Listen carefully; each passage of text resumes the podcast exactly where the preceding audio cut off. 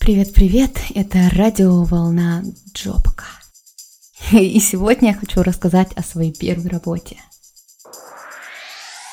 Самое вдохновленное время для того, чтобы работать, это подростковый период. Когда тебе 16, ты готов практически на любую авантюру.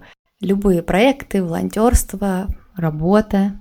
Сегодня я вам расскажу про свою первую работу. Возможно, это окажется неплохим вариантом для кого-то еще. Однажды случилось странное знакомство, детали которого не так важны. Я узнала о такой профессии, как капельдинер. Интересно, что даже сейчас мало кто знает такое слово. В общем, это человек, который встречает вас в театре и провожает до места. А еще он может работать в гардеробе и подрабатывать мороженщиком. Обычно на эту должность набирают ребят не старше 18-19 лет, хотя бывают и исключения, конечно.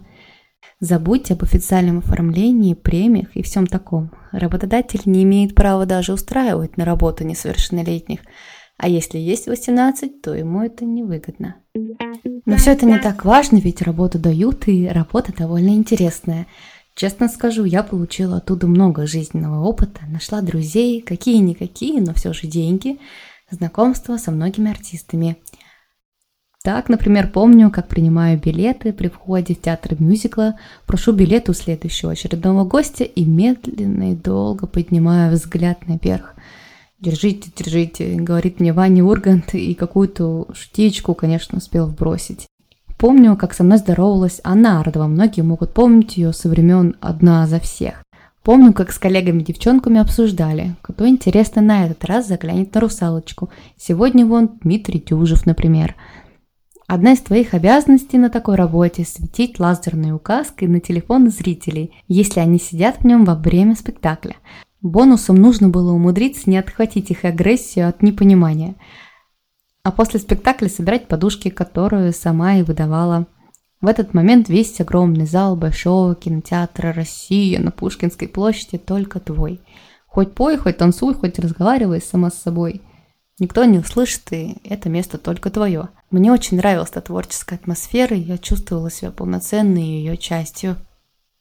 Взаимодействовать как-либо с артистами было довольно интересно. Однажды мне во время поклонов даже пришлось выйти на сцену и увидеть зал по ту сторону, со сцены, пока рядом со мной находились артисты, обожаемые мной русалочки – в тот день меня нехило так ударило тяжелым занавесом, и под таким же тяжелым вздохом ох всего зрительного зала я успела выбежать до полного закрытия этого же занавеса. Потом ходили легенды о каком-то человеке, кого шибануло на сцене, но никто не знал, кто это и что именно это конкретно я. Но между тем мне сделали нагоняй, конечно, но опять же без имен, за это, кстати, респект.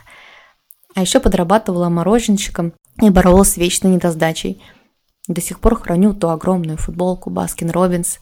Еще меня учили, как заработать на продаже биноклей, а еще бесплатно смотрела множество спектаклей в различных театрах, в рамках работы, конечно, кроме одного из театров, где нельзя было находиться в зале, почему-то, во время спектаклей. Но мы все равно ходили смотреть эти странные американские пьесы с балконного этажа, могли себе позволить хорошо прятаться. А еще успевали готовиться к экзаменам на идеально тихом верхнем этаже театра Маяковского. Кстати, однажды это здание оцепили полицейскими машинами и собаками. Большой человек с медвежьей фамилией с семьей все-таки приезжал.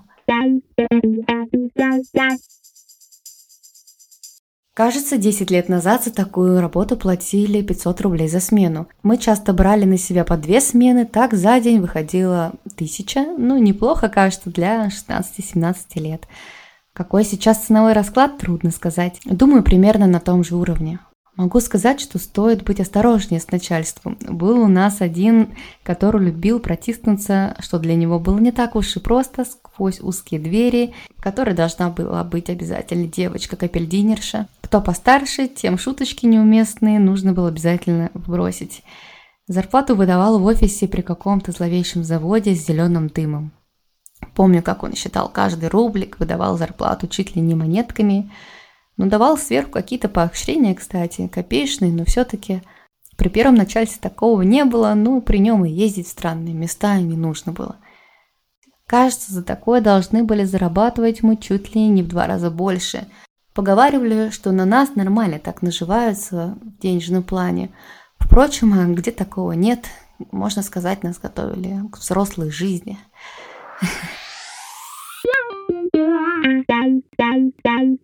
Капельдинеры еще существуют на рынке вакансий. Их можно найти не всегда на официальных агрегаторах вакансий, но где-то на форумах и среди прочего мусора поисковых результатов можно найти их контакты.